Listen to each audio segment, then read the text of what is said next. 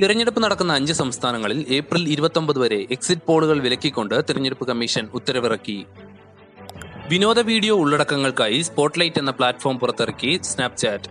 ക്രിയേറ്റർമാർക്ക് പണം നേടാനും അവസരം. Congress M L A Eldhose കുന്നിപ്പള്ളിക്കും ഭാര്യയ്ക്കും ഇരട്ട വോട്ടുണ്ടെന്ന് തെളിയിക്കുന്ന രേഖകൾ പുറത്ത്. അഴിമതി ആരോപണത്തെ തുടർന്ന് പുതുച്ചേരി നിയമസഭാ തെരഞ്ഞെടുപ്പ് മാറ്റിവെക്കണമെന്ന ആവശ്യവുമായി മദ്രാസ് ഹൈക്കോടതി.